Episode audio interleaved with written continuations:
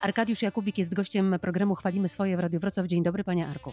Witam, pani Katarzyno, i serdecznie witam, pozdrawiam wszystkich słuchaczy Rozgłośni Regionalnej we Wrocławiu. Ta-dam! A no, no właśnie, ta-dam, bo, bo ja chciałam powiedzieć, no, że... Ten się budził i się uśmiechnęła, jak sam wypowiedziałem tę nazwę. No. E, regionalna Rozgłośnia Radia we Wrocławiu. No błagam, no tyle lat A. spędziłem w tejże roz, rozgłośni, że no co, no serce mi tutaj płacze. Pamięta pan drogę do radia, do studia radiowego? Tak, pamiętam tę drogę, tyle tylko, że raz, że kiedyś była na Krzykach, tam niedaleko była zajezdnia tramwajowa, mhm. to raz, a dwa, ja jako student bodajże trzeciego czy czwartego roku szkoły teatralnej we Wrocławiu miałem bardzo blisko, ponieważ mieszkałem zawsze na Krzykach. Wynajmowaliśmy tam stancję, czyli tak naprawdę piwnicę w tych pięknych przedwojennych willach. Krótko mówiąc, do pracy, do radia miałem z buta pięć do dziesięciu minut, także było naprawdę bardzo, bardzo blisko, no i, no i mega fantastycznie. No ja podpytałam trochę ludzi, którzy z panem pracowali. Powiem tak, jeden z realizatorów powiedział mi, że pamięta, że pan uwielbiał udźwiękawianie programów, czyli e, takie trochę programy, e, które się ocierały o słuchowiska, i mam wrażenie, bo potem pan dostał nagrody w festiwalach słuchowiskowych, że chyba pan w ogóle lubi takie rzeczy, prawda? Absolutnie. No. Od razu mam pytanie, czy ten realizator, z którym pani rozmawiała, ma na imię Waldeczek? Tak, może? Kudnicki. Oczywiście, że tak. No ja z Waldkiem no, spędziliśmy setki godzin, e, czy to w trakcie, e, czy to a propos e, programów na żywo, które Waldeczek pięknie udźwiękawiał, mhm. ponieważ no to są, to są te czasy, kiedy jeszcze nikt takiego wtedy radia nie robił, mam, mam wrażenie, bo to jest mniej więcej dziewięćdziesiąty początek lat dziewięćdziesiątych, tak. krótko mówiąc. No. Mhm. Wtedy jeszcze, a już nie, nie, nie wspomnę o tym, nie, nie funkcjonowała ustawa, ustawa o prawie autorskim, także można było no, korzystać w słuchowiskach, w programach, wykorzystywać różnego rodzaju cytaty muzyczne, piosenki, przeboje, no ale nie, nie nieważne. Ale w ogóle na... nie było czegoś takiego jak playlista, prawda? To, co jest teraz, tylko można było sobie dobierać muzykę, dobierać Oj, dźwięki. Tak. A wie pani, pani Kasiu i, i szanowni państwo, że ja jeszcze załapałem się na te czasy, kiedy chodziło się do archiwum mhm. i wyciągało się no, taśmę, szpulę, nagrania czy piosenki, konkretne no. piosenki, które były zarejestrowane na taśmie. To było coś tak prze, przeuroczego. Ja pracując tych kilka lat, nie wiem, osiem, dziewięć, jak tak sobie zsumowałem, bo jeszcze potem dojeżdżałem do Wrocławia na mój ulubiony program wakacyjny, mhm. wakacje z biznesem i przygodą. Mhm. Ja pamiętam, przeszedłem kolejną rewolucję, e, czyli przejścia z taśmy na płyty kompaktowe. Kiedy się e, przegrywało całe archiwa e, muzyczne właśnie na, e, na kompakty. No ale już niestety we Wrocławiu już się nie złapałem na, na kolejną rewolucję jakby cyfrową i, i, i tak dalej. No ale tamte czasy tych archiwów z taśmą czy, czy, czy z płytami kompaktowymi to, oj, to były piękne czasy. A z Waldeczkiem... A z Waldeczkiem to, to porozmawiajmy o Waldeczku właśnie. Mnóstwo świetnych słuchowisk, mam nadzieję, że świetnych. Z, taką, z takim ogromnym sentymentem wspominam taki cykliczny program, który był takim jednym wielkim słuchowiskiem, no przetykanym tam piosenkami, ale to zawsze trwało chyba około czterdziestu minut i to jest w archiwum we Wrocławiu. Pamiętam, że w trakcie jakiejś mojej bytności przegrałem sobie wszystkie te programy, mianowicie program nosił tytuł, czy to słowisko, Biuro Historii Paradoksalnych, czyli mhm. B H P. No i przy dawnym programie B H P na chwilę się zatrzymamy. Ja tylko zdradzę państwu, że naszej rozmowie przysłuchuje się cały czas realizujący dzisiaj program Chwalimy swoje w Radiu Wrocław właśnie Waldek Kłodnicki, Waldeczek. Waldek, jak ci się słucha tych wspomnień? Fantastycznie. Fantastycznie, fantastycznie, prawda? Współpraca z panem Arkiem Jakubikiem układała się fajnie? Bardzo dobrze. Pamiętam z Waldeczkiem, żeśmy, ja zajmowałem się reżyserią, od czasu do czasu również dawałem głos, zaprosiłem moją jeszcze nie małżonkę wtedy do współpracy, hmm. Agnieszkę Matysiak, zaprosiłem mojego ulubionego wrocławskiego aktora Adasia Cywkę i właściwie tak we troje, naśladując różne głosy, różne postacie, robiliśmy sobie te, te słuchowiska i I to, czego pamiętam, Waldeczek nigdy nie mógł mi wybaczyć ani zrozumieć, to jest to, że ja go zmuszałem do tego, żeby te efekty z tych taśm, a potem z tych kompaktowych włączał nam na żywo, kiedy my gramy. Czyli jeżeli, nie wiem, przewraca się na nas jakaś ściana albo jakaś szafa z książkami, to my musimy ten, ten dźwięk usłyszeć tu i teraz, żeby odpowiednio zareagować, no tak jak aktor zareagować i, i, i zagrać. No a Waldek tego nie mógł zrozumieć, mówi, ale to przecież ja to potem zrobię, jak będę to realizował, montował, to potem ci te wszystkie efekty po prostu no, włożę, no tak słuchacz tego na pewno tak no, nie, nie będzie odbierał, że tutaj coś jest nieprawne i tutaj się kłóciliśmy z Waldeczkiem, e, no ale udało się tam, myślę, za każdym razem znaleźć jakiś sensowny kompromis. To a propos słuchowisk, które były realizowane w rozgłośni regionalnej. A nie ma pan wrażenia, że te słuchowiska jest teraz ogromny powrót do tego, że ludzie zaczynają doceniać słuchanie no podcastów, to się tak teraz nazywa, prawda? Ale że te im bardziej ciekawiej udźwiękowione wręcz seriale zaczynają powstawać, więc chyba wracamy do takiego słuchania audycji. To prawda, nie, to mnie bardzo, bardzo cieszy, bo kilka firm, nie wiem, pewnie, no nie będę tutaj, nie chodzi o reklamy, ale naprawdę szacunek na przykład dla takiej audioteki, która robi takich słuchowisk na najwyższym mhm. artystycznym poziomie mnóstwo. Bierze sobie świetną literaturę, bierze bardzo dobrych, doświadczonych reżyserów i bierze świetnych, znanych, obdarzonych oczywiście odpowiednim głosem aktorów i tego się naprawdę, naprawdę słucha. A wracając jeszcze do tamtych czasów w połowie lat dziewięćdziesiątych i ja pamiętam taki czas, że słuchacze może tego nie wiedzą, ale zwłaszcza ci młodsi, ale pamięta pan, że to się przecież nożyczkami cięło te taśmy, nie? Jak się robiło montaż. Tak jest, zgadza się i taki, e, jeszcze były takie małe plasterki, którymi się te, no, te dwie końcówki łączyło ze sobą. Tak, tak. Ale ja pamiętam, to był fantastyczny dzień, bo to było, były obchody pięćdziesięciolecia rozgłośni regionalnej we Wrocławiu i przychodziły takie osoby, e, no, które na tym radiu zjadły zęby. Po prostu najbardziej doświadczeni redaktorzy, dziennikarze, już na emeryturze oczywiście, czy realizatorzy. Ja pamiętam, w programie, który prowadziłem, bodajże chyba wtedy z Leszkiem Kopciem, Pracuję gościem, no proszę go ode mnie pozdrowić serdecznie. Cudowny, kochany, jedyny i, i, i niezastąpiony. Wybrzmiało na antenie już teraz. Leszek, Leszek Kopiec, oj.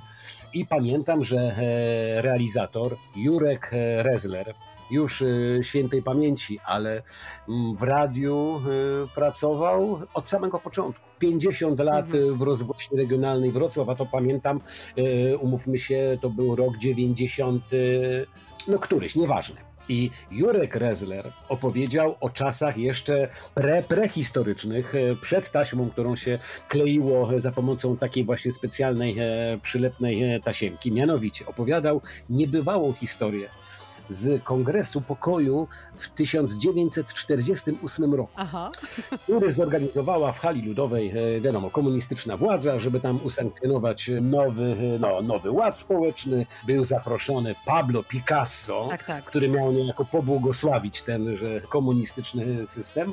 I opowiada Jurek, że jeden z komunistycznych notabli miał tam jakąś długą przemowę, jakiś speech i Jurek był wtedy początkującym realizatorem i nagrywał wszystkie te przemówienia. Mhm. I teraz tak, żebym tylko nie, nie spalił. Na czym polegała wpadka tegoż właśnie notabla komunistycznego? A, to i tak mówi. Towarzyszki i towarzysze, towarzysz Bierut powiedział nam... No i tu była miazga. Towarzysz Bierut. Się piękne, piękne.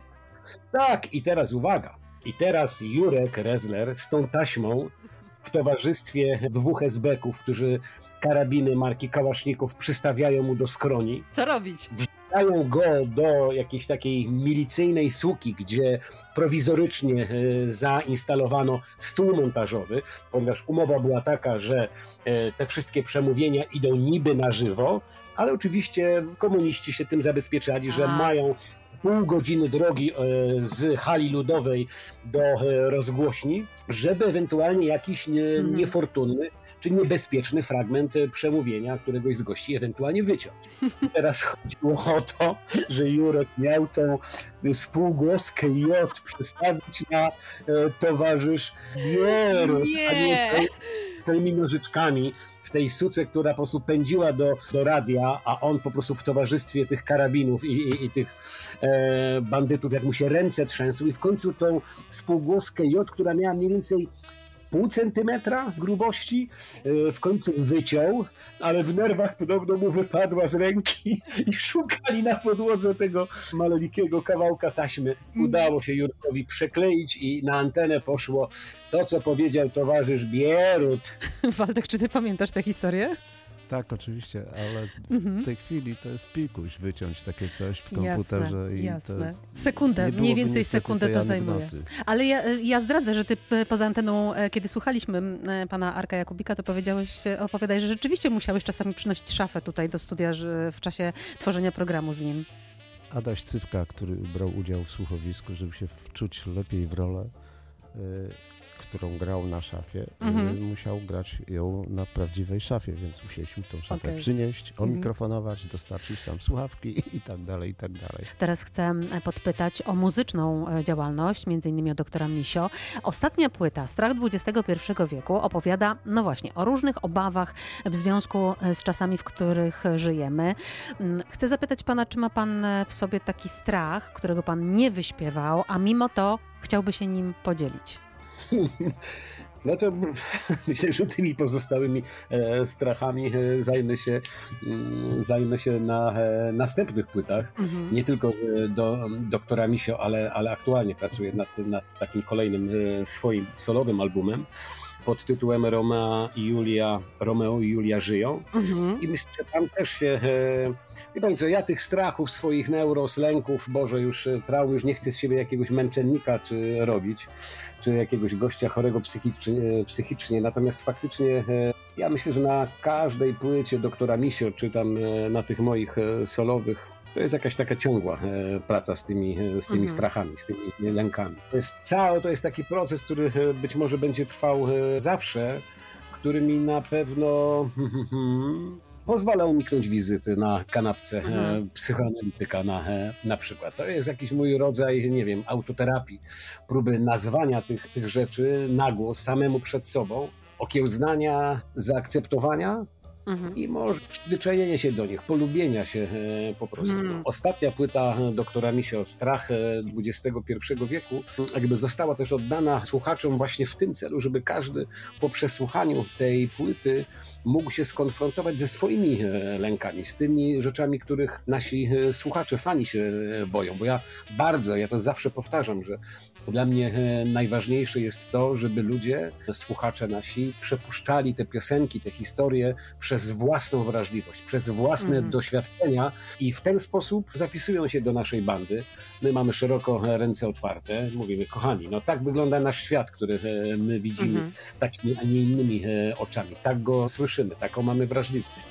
Jeżeli to jest również wasz świat, zapraszamy, zapisujcie się do naszej bandy i bawimy się mm. dalej razem. Śpiewa pan o teoriach spiskowych, ale też o problemach. Bardzo mi się to sformułowanie podoba, więc je spróbuję zacytować. Eschatologicznych typu ciągle jem sałaty i tu jest przekleństwo, jestem gruby. To chciałabym pana zapytać o te eschatologiczne problemy, które pana najbardziej bawią, irytują, na które pan zwraca uwagę obecnie. Poza sałatą zieloną i jarmużem pewnie.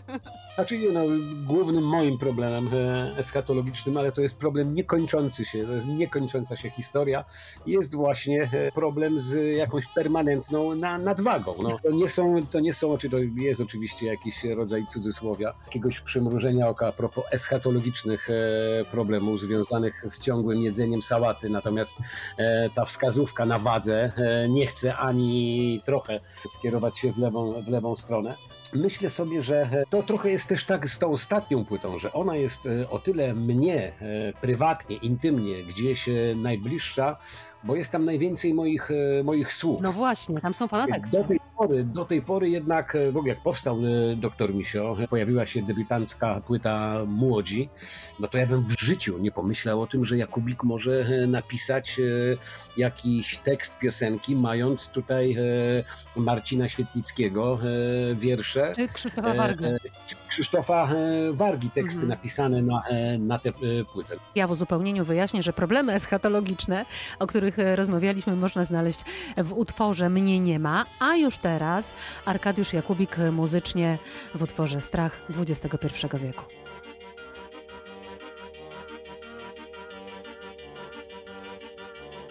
Przyszłość jest coraz bliżej, już prawie nadeszła, a razem z nią przychodzi strach. Nie bój się Boga, kochanie, nawet jeśli go nie ma. Bóg czy szatan, nieważne, żaden strach to poemat. Jest temat. Wyrzuć lekarstwa, uwierz, że cię wyleczy. Doktor lecząc raka, samym dotknięciem ręki. Hipnoza i witaminy zbawią cię od starości. Jarmuż i tofu natomiast wyzwolą cię z kokainy. Ziemia jest płaska, wiadomo, Matka Boska jest Polką ponoć. Rządzą nam jaszczury, kosmici zbudowali pałac kultury. Strach dwudziestego pierwszego wieku. Strach dwudziestego pierwszego wieku. Strach. Strach, strach, strach. Może uwolni duszę twoją od cierpień. Przemiły egzorcysta pomoże w każdym problemie. Bo ten pan bywa srogi, srogi, lecz sprawiedliwy. Wypędzi z ciebie demona, podaje numer konta. Ziemia jest płaska, wiadomo, Matka Boska jest Polką ponoć. Rządzą nam jaszczury, kosmici zbudowali pałac kultury. Strach dwudziestego pierwszego wieku. Strach dwudziestego pierwszego wieku. Ziemia jest płaska, wiadomo, wiadomo, Matka Boska jest Polką ponoć. Rządzą nam jaszczury, kosmici zbudowali pałac kultury. Strach dwudziestego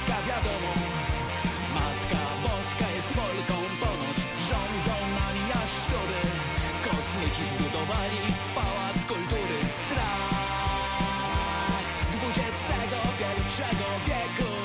Strach.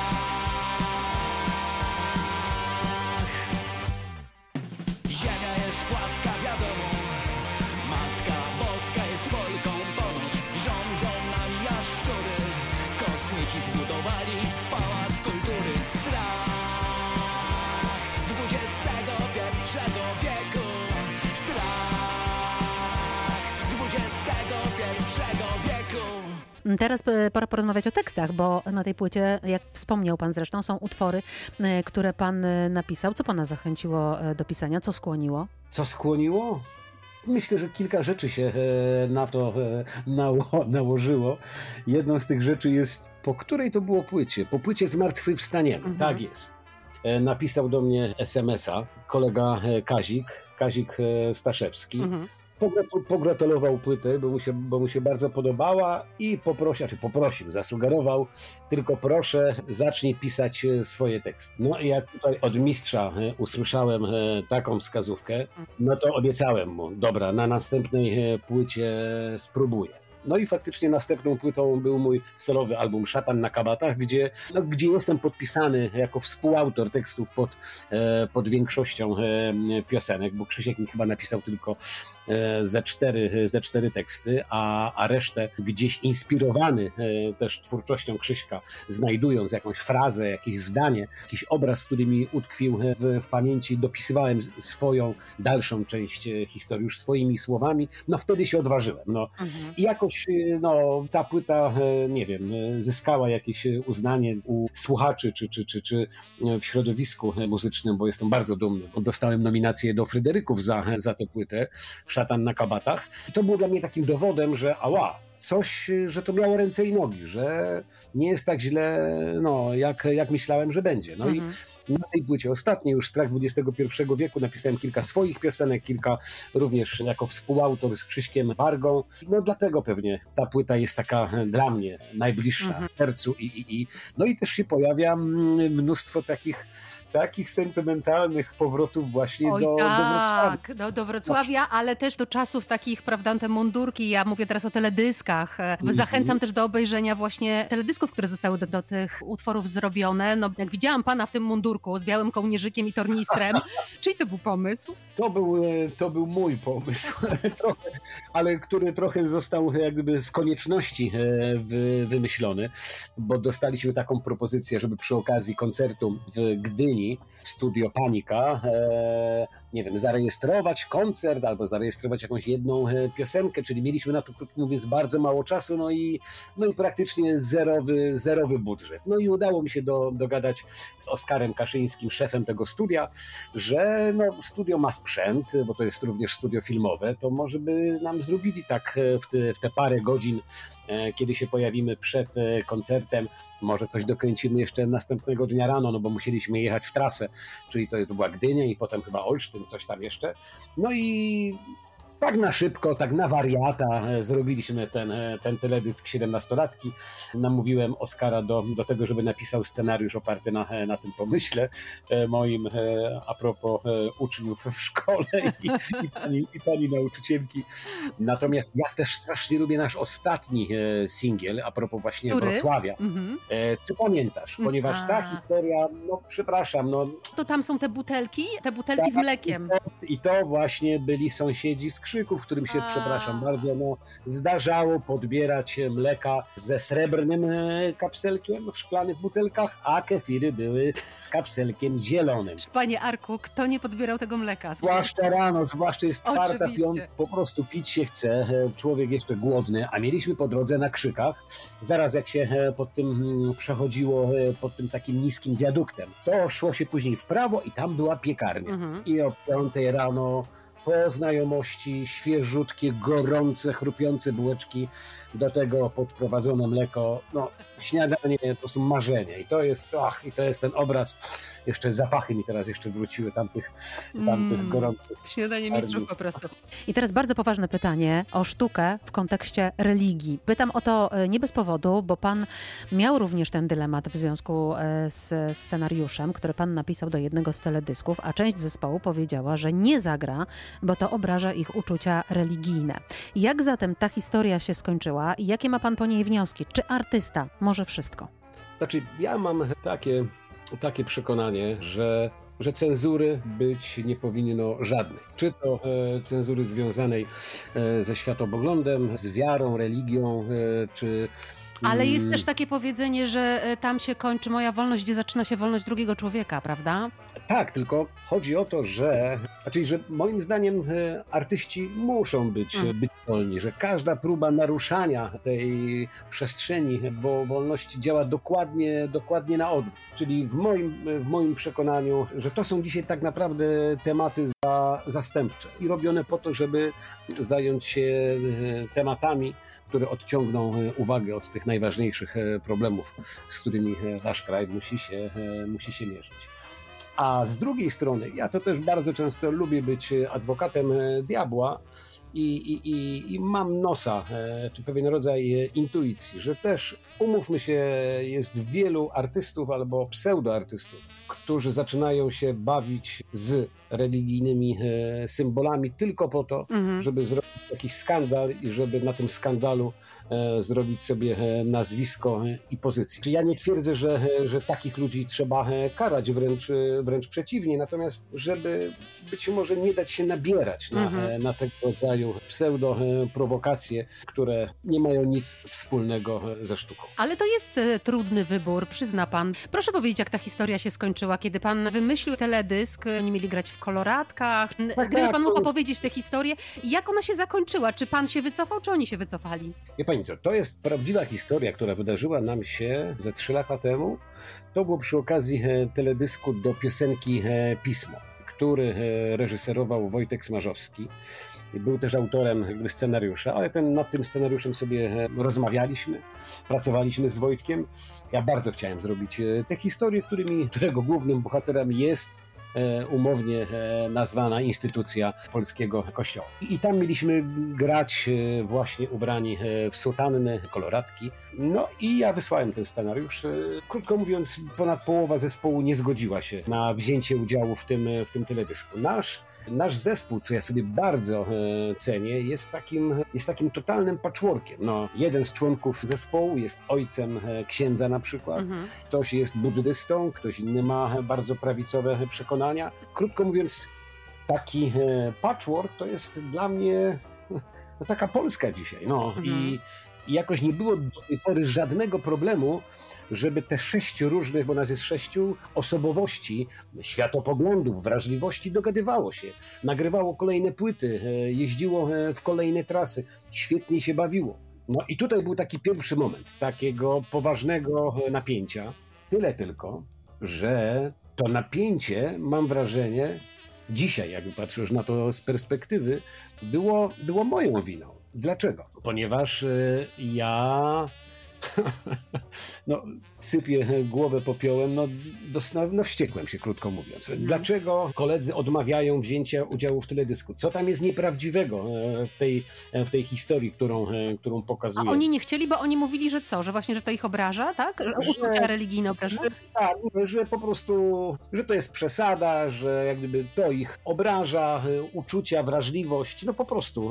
Tylko tyle tylko, że chodzi mi o to, że ja po prostu chciałem rozwiązać rozwiązywać zespół, że ta moja, ten mój gniew przerodził się w jakiś rodzaj buntu, a, wściekłości i na szczęście no, mam dużo wiosen jakby za, za sobą. Postanowiłem przespać się kilka dni z tym tematem, żeby trochę emocje opadły, żeby samemu ze sobą te rzeczy ponazywać i, i, i jakoś rozkminić. I po tych kilku dniach, kiedy emocje opadły, ja zrozumiałem, że jestem kompletnym debilem, że Że, to, że, że ja nie mam racji, ponieważ nie mogę innym ludziom, jeszcze zwłaszcza moim przyjaciołom, odbierać prawa do stanowienia o sobie. Jeżeli ja uważam, że coś jest słuszne, że coś jest dobre, jestem o tym głęboko przekonany, to równie muszę dać komuś innemu szansę, żeby miał na ten sam temat zupełnie odmienne zdanie. Po prostu spotkaliśmy się, powiedziałem, panowie, rozumiem, przepraszam, bo się napiąłem, czy zgadzacie się, żeby, nie wiem, żebym wziął do tego teledysku tylko zastępców i, i żebyśmy ten teledysk zagrali. Zespół się zgodził, w teledysku można usłyszeć Olafa, zobaczyć, nie usłyszeć, przepraszam, zobaczyć Olafa de Riglasowa, Romka Rojewskiego, naszego menadżera. I, I krótko mówiąc, teledysk powstał, pokazałem go kolegom z zespołu. I nie rozeszliście się? Nie, powiedzieli super teledysk, no... Mhm. Przesadzili, znaczy nasze obawy były przesadzone. Nie no, trzeba było w nim wziąć udział. Fajny teledysk. No. Serial Klangor, niezwykle popularny w tej chwili, bardzo wychwalany przez krytyków, serial z wątkiem kryminalnym, ale co jest moim zdaniem jego wielką zaletą, to że równolegle z tym wątkiem opowiada się historia rodziny, historia społeczności w Świnoujściu. Że trudno w zasadzie powiedzieć, co w tym serialu jest tak naprawdę tłem. Pan Arkadiusz Jakubik dzisiaj jest gościem programu Chwalimy swoje. Panie Arku, zgodzi się pan z tym? A czyli dla mnie serial Klangor nie jest do końca, ale może nawet w ogóle nie jest mhm. serialem kryminalnym sensu stricte.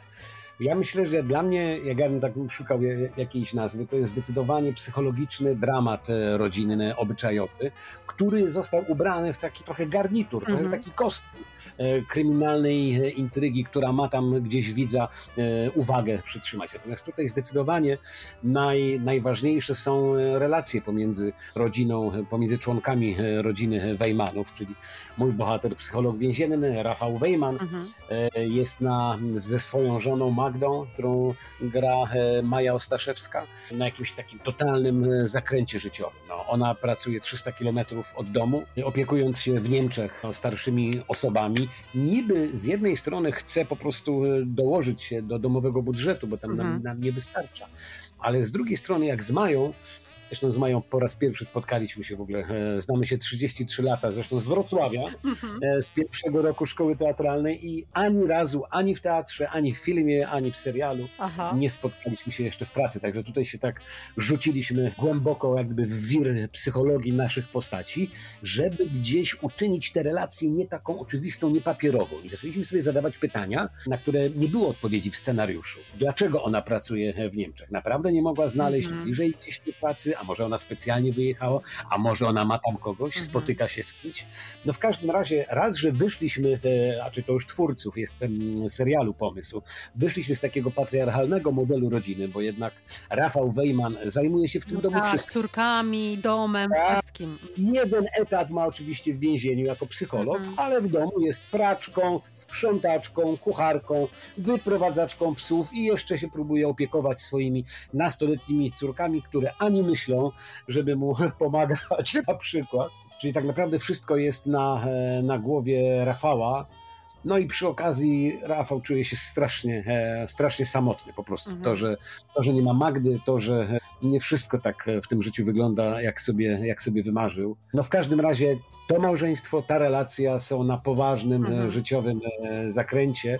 No i do tego trzeba jeszcze dołożyć jakby sytuację, kiedy nie w tajemniczych okolicznościach. No, klasyka znika, e, najmłodsza córka, zresztą ukochana córka e, tatusia, ta łatwiejsza w obsłudze, mhm. Gabrysia. Porównuje się ten serial do skandynawskich, a mnie osobiście przypomina on no, trochę w klimacie i trochę w opowieści amerykański serial Breaking Bad, który też nie jest przecież historią producenta narkotyków, tylko historią o tym, jaki drzemie w nas potencjał, co kogoś popycha do różnych decyzji. I jestem bardzo ciekawa, czy pan się z tym zgodzi i jak pan zareagował, gdy dostał pan scenariusz serialu Klangor? Od razu było wchodzę w to?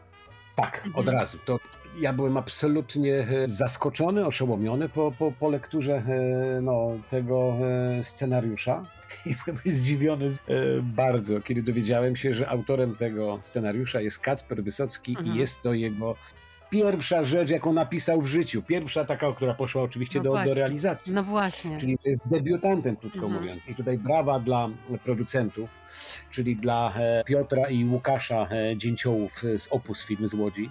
No zresztą Oscarowy przecież to mhm. jest duet. I oni razem ze stacją, z Kanałem Plus, jakby prowadzili ten projekt w ramach programu Series Lab mhm. od momentu samego pomysłu.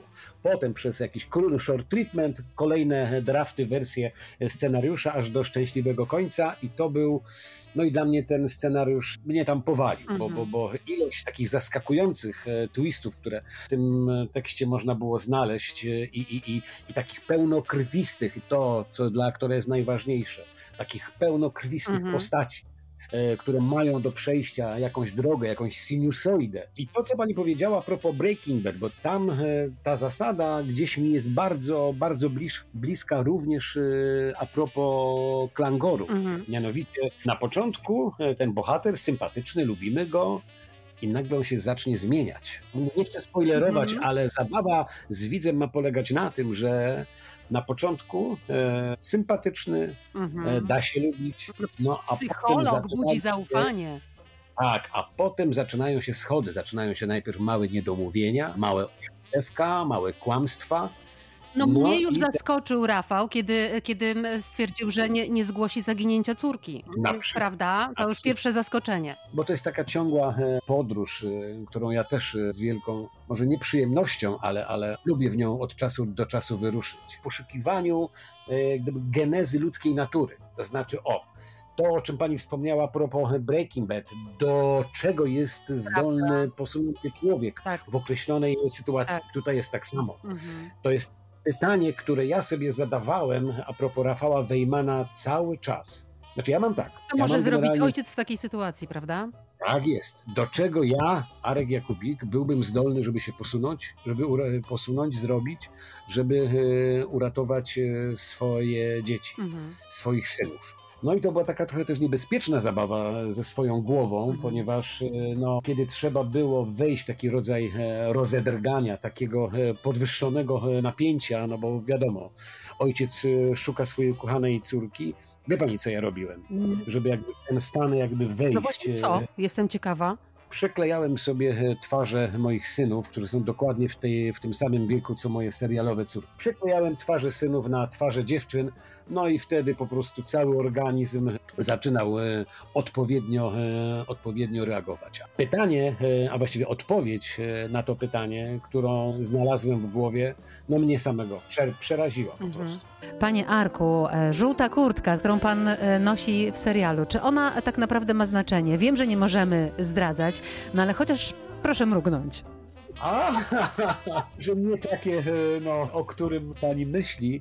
Nie, myślę, że przede wszystkim kur, kurtka to jest pomysł, mam wrażenie, reżysera i operatora, ponieważ chodzi o to, że jeżeli główny bohater chodzi w jaskrawej, kanarkowej, wielkiej kurtce, to nawet w ogólnym planie widać tego bohatera, że on się tam, gdzie się znajduje. Nie trzeba mu robić tak zwanych zbliżeń, półzbliżeń, żeby pokazać, o patrzcie, popatrz widzu, główny bohater przyszedł tam na jakieś spotkanie w więzieniu czy gdzieś. Widać od razu, że a, ta żółta kurtka, a, to idzie, idzie Wejman. Klangor, czyli żurawi śpiew, to ma znaczenie w filmie? Nie, nie. To, to nie ma bezpośredniego przełożenia na, na historię czy na puentę. Nie jest też żadną podpowiedzią. Myślę, że Klangor jest, czy to jest tak bardzo niepokojące słowo, takie bardzo twarde. W ogóle nie polskie jakieś takie, prawda? Tak, ja też, ja też musiałem, bo coś tam gdzieś dzwoniło, nie wiem w którym kościele, Klangor, Klangor, mhm. coś z takami, też musiałem sprawdzić, wygooglować. I jestem ciekawy, czy Google zrobi sobie taką, ile wzrosło klikanie słowa Klangor przez ludzi ciekawych, co to, co to znaczy. Nie, w tym, w tej takiej definicji, której może nie znajdziemy w, w, w internecie, jest słowo gdzieś indziej, jest słowo nadzieja, ponieważ ten żurawi klekot zwiastuje nadejście wiosny, mhm. a nadejście wiosny to jest nadejście nadziei. Nowego życia. I to słowo nadzieja, które cały czas mój bohater ma z tyłu głowy i Rafał walczy, walczy do końca. Pięknie dziękuję za to dzisiejsze spotkanie. Ja się też bardzo cieszę, pięknie dziękuję za, za zaproszenie. Pozdrawiam serdecznie panią, kłaniam się nisko wszystkim słuchaczom Rozgłośni Regionalnej we, we Wrocławiu. No i bardzo tęsknię za, za Wrocławiem, także jak tylko ten cholerny lockdown się skończy, to, to z żoną ja pięknie dziękuję.